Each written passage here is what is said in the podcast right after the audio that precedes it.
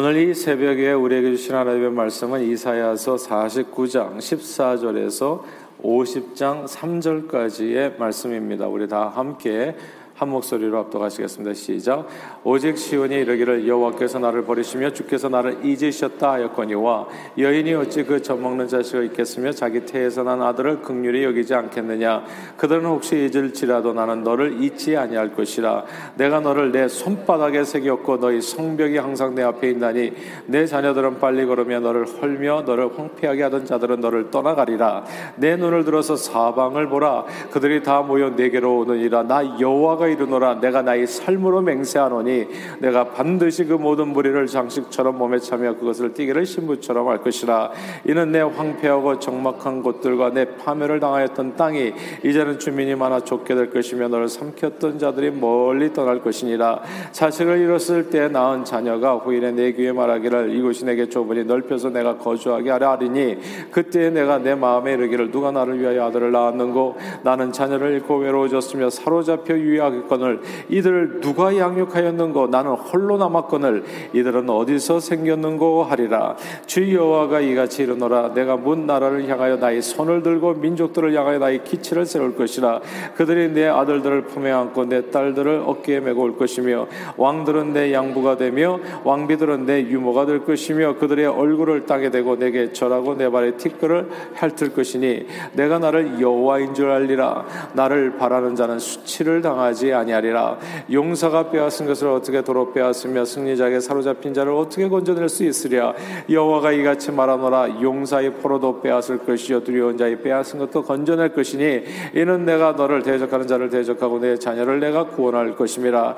내가 너를 억압하는 자들에게 자기의 살을 먹게 하며 새술에 취한같이 자기의 피에 취하게 하리니 모든 육체가 나 여호와는 내 구원자요 내 구속자요 야곱의 전능자인 줄 알리라. 나 여호와가 이같 이 이같이 말하노라. 내가 너희 어미를 내보내 이혼 증서가 어디 있느냐?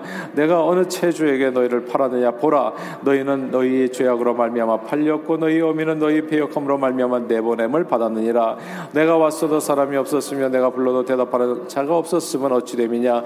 내 손이 어찌 짧아 구속하지 못하겠느냐? 내가 어찌 건질 능력이 없겠느냐? 보라 내가 꾸짖어 바다를 마르게 하며 강들을 사막이 되게 하며 물이 없어졌으므로 그 물고기들의 악취를 내며 갈아여 죽으리라 내가 흑암으로 하늘을 입으며 굵은 배로 덮느니라. 아멘. 요즘 대한민국의 출산율이 두려울 정도입니다. 지난 2002 년 이후로 초저출산 사회로 진입한 대한민국은 정부의 각고의 노력에도 불구하고 해마다 조금씩 떨어져서 2018년 아, 재작년이었나요? 3년 전인가요? 0점대로 낮아졌어요. 0.98이었나 그때. 아, 그리고 급기야 작년 2020년에는 연간 합계 출산율이 0.84로 아, 전 세계 198개국 가운데서 이제 1등을 차지했습니다. 아, 세계 두 번째 그러니까 이제 2위죠. 저출산율 2위가 이제 푸에트리코인데 합계 출산율이 1.2명이에요.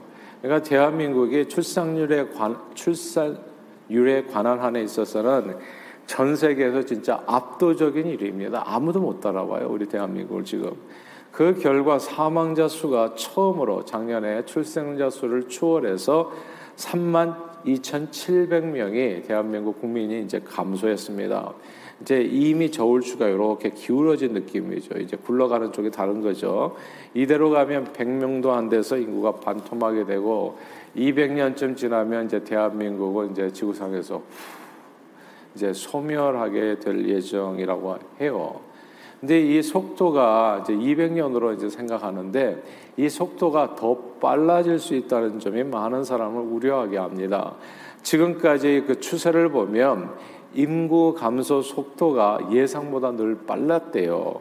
아, 지난 2016년에 아, 이대로 가면 정말 장래 인구가 우리가 한국의 총 인구 감소 시점이 아마 2032년쯤 되면 사망자 수가 출생자 수보다 더 많아져서 인구가 감소할 것이다. 2016년 불과 5, 6년 전에 그렇게 예상을 했던 거예요. 2032년에 근데 올해 2020년에 이미 인구가 광고한 감소한 겁니다. 12년이나 앞당겨진 거예요. 아, 국가를 이루는 3요소를 얘기하자면 국민 영토 주권입니다. 전 세계 수많은 민족들 가운데 아, 영토가 없으면 인구가 아무리 많아도요. 독립국가에 귀속된 영토가 없으면 인구가 아무리 많아도 그냥 하나의 부족으로 살아갈 수밖에 없죠. 여러분 잘 아시는 것처럼 크루드족이 그렇거든요. 수천만이에요, 인구가. 그런데 영토가 없어요. 그러니까 항상 독립전쟁을 하는데 아무도 독립시켜주지를 않잖아요. 그러니까 영토가 없는 수천만의 사람들이 뭐 이란 또 터키 뭐 이라크 등지에 이렇게 그냥 흩어져서 그냥 어, 살아가고 있는 겁니다. 너무 불쌍하죠. 또 동남아시아 여러 국가에 흩어져 사는 몽족도 역시 대표적인 나라 없는 부족입니다. 반면에 영토와 민족은 있는데 주권이 없이 사는 사람들도 있지요. 이제 식민지 국가 사람들입니다. 전 세계 종족의 수를 얘기할 때 보통 2만 5천 종족이라고 얘기하는데 그 중에 겨우 200개만 국가를 이루고 살아가니까 나머지 2만 4천 800개 종족은 나라 없는 백성들이에요. 그냥 나라 없이 떠돌아서 그냥 주권도 없이 그렇게 타민족에게 종속돼서 살아가는 사람들. 이제 이렇게 생각해 보면 우리 대한민국의 나라를 이루고 산다는 것이 얼마나 큰 하나님의 축복이라는 게 그냥 감이 그냥 오죠. 국가를 이룬다는 것은 결코 쉬운 일이 아닌 겁니다. 이게 100분의 1의 확률인 거예요. 진짜 1%에 들어가는 거예요. 2만 5천 개에서 200이니까 이게 어떻게 되는 겁니까? 예. 그러니까 이 정말 이거 진짜 100분의 1의 확, 그러니까 1%의 그런 하나님의 특 특별한 은혜가 있어야 이제 가능한 축복이 나라를 이루는 축복입니다. 여권을 그 나라 여권을 갖고 다닐 수 있게 된다는 거예요.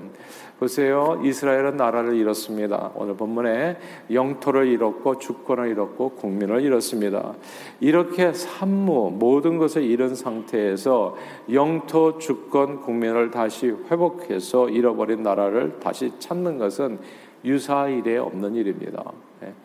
이게 영토가 있고 국민이 있어도 주권이 없어서 헤매는 사람들이 있고 예, 주권과 국민이 있어도 영토가 없어서 헤매는 경우가 있는데 이 세 가지를 몽땅 잃어버리고 다시 되찾은 경우 유사일에 없는. 참고로 대한민국은 일제 강점기의 영토는 그대로 있었고 우리가 어디 간 게 아니잖아요. 포로로 다 끌려간 게 아니잖아요. 예. 영토 그대로 있었고 국민도 그대로 있었고 단지 주권만 빼앗겼다가 주권만 다시 광복절을 위해서 다시 되찾았을 뿐입니다. 이런 정도는 그냥 가끔씩 가능해요. 이런 정도. 그러나 남유다 백성들은 오늘 본문에 바벨론에 멸망할 때 예루살렘 성이 완전히 파괴됐고 나라 백성들은 대부분 죽거나 포로로 끌려가서 형체가 사라져 버린 겁니다. 그러니까 영토 주권 국민이 완전히 끝나버린 예, 폐허가 된 예루살렘과 남유다 땅에는 이제 외지인들이 들어와서 이제 좀 살고 있고 그런데 수십 년이 지난 적어도 70년 이상이 지난 어느 날 갑자기 마치 진짜 꿈을 꾸는 것 같은 거 이게 꿈꾸는 것처럼 바벨론을 멸망시킨 바사왕 고레스가 유대인 포로들을 갖다 야 너희들 나라로 다시 돌아가라. 그 나라 내가 너에게 줄게. 하면서 영토가 갑자기 회복돼 버린 거예요 영토가. 예. 그러니까 남유다 땅 예, 예루살렘 영토가 회복된 겁니다. 이 포로 생활하던 남유다 백성들은 거짓말처럼 한순간에 주권과 영토를 정말 하나님의 은혜로 just like that 그런 식으로 그냥 얻게 된 거예요. 그런데 문제가 하나 있는 거예요. 국가를 다시 세우려면 뭐가 있어야 돼? 국민이 있어야 되는 사람이. 그러니까 포로에서 바벨론에서 가라고 그래가지고 몇 사람 안 되는 거예요. 그 넓은 땅에. 그럼 어떻게 됩니까? 예. 이 국민이 없으면 어떻게 주권을 행사하냐고요. 나라를 세우고 지킬 사람이 없으면 그 영토와 주권은 아무 소용이 없는 거예요. 그 땅에 이민자들이 들어와서 뭐 다시 쫓아내고 또 이렇게 이렇게 될 수도 있잖아요. 또 여러 사람들이 다른 이민자들이 들어와서 살아가게 된다면 그 사람들을 쫓아낼 명분도 없는 겁니다. 빠른 시일 안에 자 보세요. 영토와 주권이 회복됐는데 이제 국민이 없어. 그러니까 빠른 시일에 새롭게 얻은 이 영토에서 내 민족이 가득 가득 채워져야 빠른 시간 안에 비로소 남유다 왕국이 제대로 건, 건설될 수 있는 재건될 수 있었던 겁니다. 그런데 어디서 갑자기 많은 사람들을 얻을 수 있겠어요? 애를 낳아서 그 영토를 가득 채우려면 적어도 한 세기, 두 세기, 수없이 많은 세기들이 지나가야 되고 또 여인들은 또 애를 저출산율이 되면 안 돼요. 막 한 가정에 여덟 시 아홉 시 마구 낳아줘, 낳아줘야지. 그 애들 좀 죽는 애들도 없어야 되고 그래야 몇 세기 지나가가지고 그 땅에 가득 채워지는 건데 근데 지금 포로에서 갓 돌아와가지고 몇 명밖에 안 되는데 영토와 주권이 무슨 소용이 있냐고요. 예. 저들에게 문제는 정말 나라를 가득 순식간에 자기 국민으로 채워야 된다는 과제가 놓인 겁니다. 그러나 오랫동안 천지사방으로 다 살아있는 사람들은 다 천지사방으로 흩어진 거거든요. 천지사 뭐 유럽, 소아시아 해가지고 온 세상 뭐 또 애굽 다 이렇게 흩어져 버렸는데 그래서 그 흩어진 것에서 1, 2년 지난 게 아니에요. 우리가 사실 이사 가는 게 쉬운 게 아니거든요. 여기서 여기 이사 가는 것도 이렇게 골치가 아플 수가 없어요. 생각할 게 너무 많고. 예. 진짜 한 번 생각하고 두 번 생각하고 자꾸만 생각하고 진짜 힘든 게 이사라고요. 우리가 한국에서 미국으로 이사 온 거잖아요, 사실. 근데 한국에 다시 돌아가는 게 쉽지가 않아요, 사실. 예. 이게 한번 이렇게 나라를 옮긴다든지 이렇게 하는 거에 이게 생각보다 쉬운 게 아니에요. 자, 이게 30년 살아도 다시, 다시 이렇게 옮기는 게 쉽지가 않거든요. 진짜 결단하고 움직이는 거예요. 그 다음에 움직였을 때는 끝, 뭐 이런 거죠. 마지막으로 내가 한번 움직인다. 뭐 이런 각오를 가지고 움직이는 건데, 자, 여기는요, 70년 이상의 최소한 그러니까 이게 한 세대가 지나고 할아버지 돌아가셨고 예, 맨 처음에 또 아버지도 노쇠해가지고 이렇게 되시고 그러니까 이게 이민 2세 3세들 얘기예요. 이민 2세 3세들이 딱 그 나라에서 흩어져서 자리 잡고 사는데 그 사람들이 다시 돌아올 이유가 일도 없는 거예요. 이미 터전이 다 잡고서 살아가는 사람들을 그것도 더 좋은 나라로 간다면 우리가 여기민하는 이유가 뭡니까? 한국의 무슨 의료 시스템이 좋고 뭐 또 좋은 점이 뭐 한두 가지도 있기 때문에 돌아가는 거죠. 예. 근데 한국에 진짜 아직도 우리가 1950년, 60년, 70년대 보릿고기 먹는다면 누가 돌아가겠냐 누가. 예. 근데 이거는 정말 완전히 폐허가 된데 자리 잡고 잘 살고 있는 사람들이 폐허인 땅에 돌아오는 거거든요. 이게 가능하겠냐고요. 그러니까 이게 다 불가능한 일이 아무리 탁월한 지도자라고 할지라도 또 어디에 누가 사는지도 모르는데 그들을 일일이 찾아가서 나라가 회복되었으니 이제 돌아와서 함께 국가를 채권하십시다 이렇게 설득하며 다닐 수도 없는 노릇인 겁니다. 그런데요, 이게 그러니까 완전히 불가능한 일이었다는 거예요. 영토, 주권, 국민, 이게 다 불가능한 일이었는데, 영토, 주권을 하나님께서 꿈을 꾸듯이 회복시켜 주시고, 마지막에 가장 어려운 일, 국민, 국민, 예, 요 국민을 하나님께서 해결해 주셨다는 말씀이 오늘 본문인 겁니다. 22절을 읽겠습니다. 자, 49장 22절 말씀 읽겠습니다. 시작. 주 여호와가 이같이 이르노라 내가 문 나라를 향하여 나의 손을 들고 민족들을 향하여 나의 기치를 세울 것이라 그들이 내 아들들을 품에 안고 내 딸들을 어깨에 메고 올 것이며 야, 이게 진짜 놀라운 말씀이에요. 여기 문 나, 라들 중에서 내 아들들, 내 딸들을 데리고 올 것이다. 이 구절을 주목해야 됩니다. 나라가 망한 이들은 어디서 이들이 생겼는지 이게 나라가 망할 때에는 세상 여러 나라로 흩어져 갔던 유대인들이 나라가 회복됐다는 소식과 함께 본국으로 돌아가 돌아오게 되는데 당시에 포로돼서 흩어진 할아버지들은 이미 다 돌아가셨고 예. 할아버지들이 아니라 이민 2세, 3세가 그 후손들이 다시 본국으로 돌아 폐허가 된 땅으로 그것도 예. 이민 2세, 3세가 된다는 것은 벌써 언어가 좀 그 나라 현지 언어가 됐다는 뜻이거든요. 무너진 나라 영토를 가득 채울 만큼 많은 사람들이 놀랍게도 누가 오라고 말하지도 않았는데 예루살렘으로 돌아오게 된다는 거. 그러니까 돌아오는 그 많은 아들과 딸들, 2세들 젊은이들을 보면서 여기 이렇게 회복된 맨 처음에 이스라엘 유대 지도자들이 깜짝 놀라는 거 깜짝 놀라서 하는 얘기가 21절입니다. 21절 같이 한번 읽어볼까요? 시작. 그때 내가 내 마음에 이르기를 누가 나를 위하여 아들을 낳았는고 나는 많은 자녀를 잃고 외로워졌으며 사로잡혀 유리하였거늘 이들을 누가 양육하였는가 나는 홀로 남았구나 이들은 어디서 생겼는가 아리라 예. 나는 홀로 남았는데 누가 이 아들들을 양육하고 이들을 어디서 생겼기에 이렇게 다시 돌아오는가? 이 나라를 꽉 채우는가? 이게 놀라워하는데 포로 생활 가운데 하나님의 백성들을 양육하고 바로 이 때를 위해서 준비하신 분이 누군지에 대해서 오늘 본문에 말씀해 주는 거죠. 그분이 바로 나다라고 23절에 주님이 말씀하시는 겁니다. 23절을 이번에 읽겠습니다. 시작. 왕들은 내 양부가 되며 왕비들은 내 유모가 될 것이며 그들이 얼굴을 땅에 대고 내게 절하고 내 발에 티끌을 핥을 것이니 내가 나를 여호와인 줄 알리라 나를 바라는 자는 수치를 당하지 아니하리라 아멘 아멘 내가 나를 여호와인 줄 알리라 옛날에요 국가의 힘은 백성들의 숫자에 비례했습니다. 오늘날에는 과히 그런 것 같지는 않은데 오늘날도 마찬가지죠. 중국의 무서운 일이 무서운 이유가 뭡니까? 인구가 많은 거죠 인구가. 예. 최소한 1억은 넘겨야지 이게 힘을 발휘한다고 하잖아요.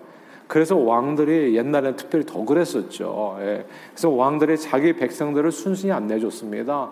이게 다 내 나라 내 백성이거든요. 그 숫자만큼이 힘이거든요. 그리고 포로된 백성들이 흩어져서 남의 나라에서 자리 잡고 살다가 그것의 언어와 문화에 익숙해진 후에 그 나라 백성의 삶을 다 버리고 폐허가 된 나라로 돌아오는 것은 이거는 결코 쉬운 일이 아니에요. 정말 한번 생각해 보세요. 우리 2세, 3세 자녀들에게 요즘 한국에 저출 출산율로 해서 한국에 존망의 위기가 처했으니까 야 네가 좀 한국에 가서 살라고 하면 우리 2세, 3세 말 듣겠어요. 예. 알겠습니다, 아버님. 하고 내일 짐 싸고 가겠냐고요. 예. 그러니까 이게 이게 말이 안 되는 거예요. 그러니까 가면 또 우리가 한국말 배우고 또 한국 국민으로 사는 이게 아, 힘들잖아요. 근데 이 모든 일이 오늘 본문에 보니까 이루어졌다는 거. 누가 하셨다고요? 하나님이 하신다고 이사야 선지자가 말하는 겁니다. 하나님께서 영토 주권 국민을 모두 잃고 완전히 이 땅에서 사라져버린 나라를 온전히 재건하셨습니다. 이 나라를 재건하는데 사람들이 한 일이 없어요. 그죠? 그, 그저, 그저 그들은 그냥 바라만 볼 뿐이었어요. 모두가 다 하나님, 영토 주권 그리고 국민까지. 저는요, 예수 믿는 것이 날마다 놀라워요. 여러분들은 어떠신지 모르지만은 저는 제가 믿는 하나님이 날마다 경이로워요. 야, 나가 내가 정말 지금까지 예수 믿으면서 하나님 진짜 띄엄띄엄 보고 살았구나. 네. 정말 하나님 앞에 회개가 돼요. 하나님이 누구인지를 잘 몰라. 그분이 어떤 분이신지, 그리고 이 세상에서 그분이 하실 수 있는 일이 어디까지인지 한계가 없어요, 한계가. 이, 이거를 알게 되면 진짜 이 연사 힘을 다해서 외쳐요. 네. 예수 믿는 게 얼마나 놀라운 축복인지 자녀들에게 가르쳐 줄 신앙력은 하나밖에 없어요. 예수 없으면 죽는다는 거. 네. 네가 지금 이렇게 좀 뭐 안다 가지고 이렇게 어깨에 힘주고 다니 그게 우습 그냥 한순간에 날아가요. 한순간에. 제발 까불면 안 돼, 하나님 앞에서. 생사화복의 주관자는 하나님이에요. 예수 없으면 nothing이에요. 예수 있으면 모든 거고. 사람은 할 수 없으되 하나님은 다 하시고 믿는 자에게는 실로 능치 못함이 없는 겁니다. 그러나 하나님께서 세상 모든 사람들에게 이리 은혜를 베푸는 것은 아니라는 사실을 기억해야 됩니다. 하나님은 하나님의 자녀들을 심판 속에서도 구원하시고 멸망 속에서도 지켜 보호해 주십니다. 때로 우리 인생에 여러 가지 시험과 시련이 닥칠 수 있지만 제가 보니까 예수 믿는 게 여러 가지 좋은 점이 있는데 이런 또 좋은 점이 있어요. 예수 믿으면 마음에 평화가 있어요. 하나님이 나와 함께 계신다는데 뭐가 두렵냐고요. 절대적인 평화예요. 예. 그러니까 예수 믿는 사람은 이 시대에 이렇게 교회 와서 또 예배도 드려요.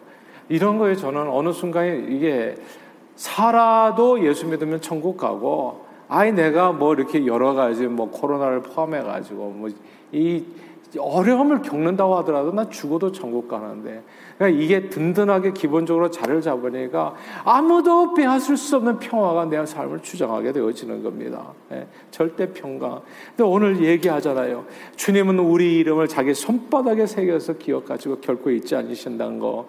오늘 본문입니다. 다 잊으시더라도 이 말씀이 잊지 않기를 바래요. 15절 10 15절을 읽겠습니다. 15절, 49장 15절입니다. 시작.